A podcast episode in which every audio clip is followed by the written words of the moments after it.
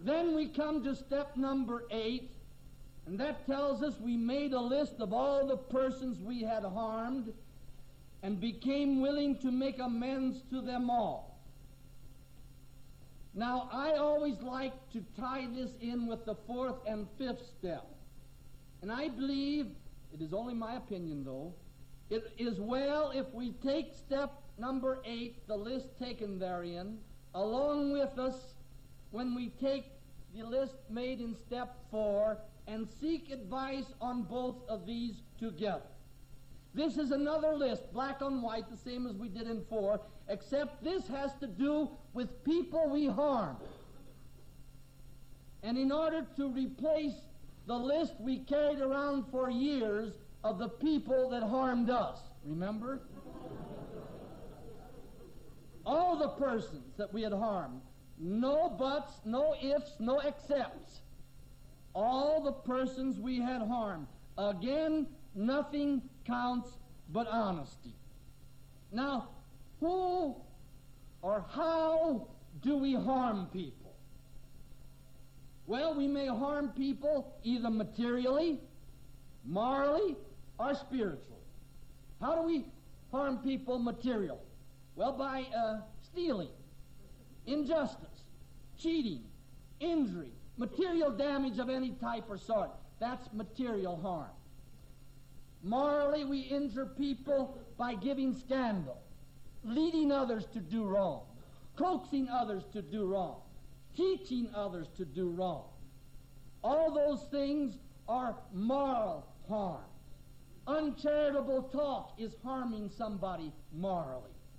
Detraction, calumny, cursing, all these things harm a person morally. Then spiritually, we harm others by neglect of prayer. After all, we pray the Lord's Prayer, not my Father who is in heaven, our Father who art in heaven. We don't let anybody out. We don't exclude anybody from our prayer, whether we are Catholic, Protestant, Jew, black or white, rich or poor, drunk or sober, slipping or staying on the program. But you know, the funny thing is, have you ever noticed the alcoholic when he says the serenity prayer? He, he doesn't uh, say it like other people say the Lord's Prayer, we were taught to say the Lord's Prayer. He doesn't say, God grant us the serenity, God grant me the serenity. me the courage, me the wisdom. Well, I don't know. I, I frankly think that most of us just don't stop to think but it does have quite a meaning behind it. Now, uh, in making this list, we say we became willing to make amends to them all, again without exception.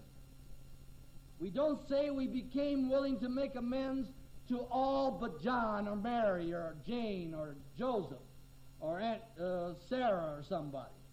Everybody. We don't ask whether they harmed us as we'll see in the next step, we go to them and tell them we are sorry. We don't say, Are you sorry too? now, what does the word amends mean? Amends means to even things up. In other words, no half measures. To put everything on an even basis again. No omissions, not even our enemies. Now let's stop everyone who's listening to this talk for just 20 seconds and ask ourselves honestly have we actually, sincerely taken this eighth step?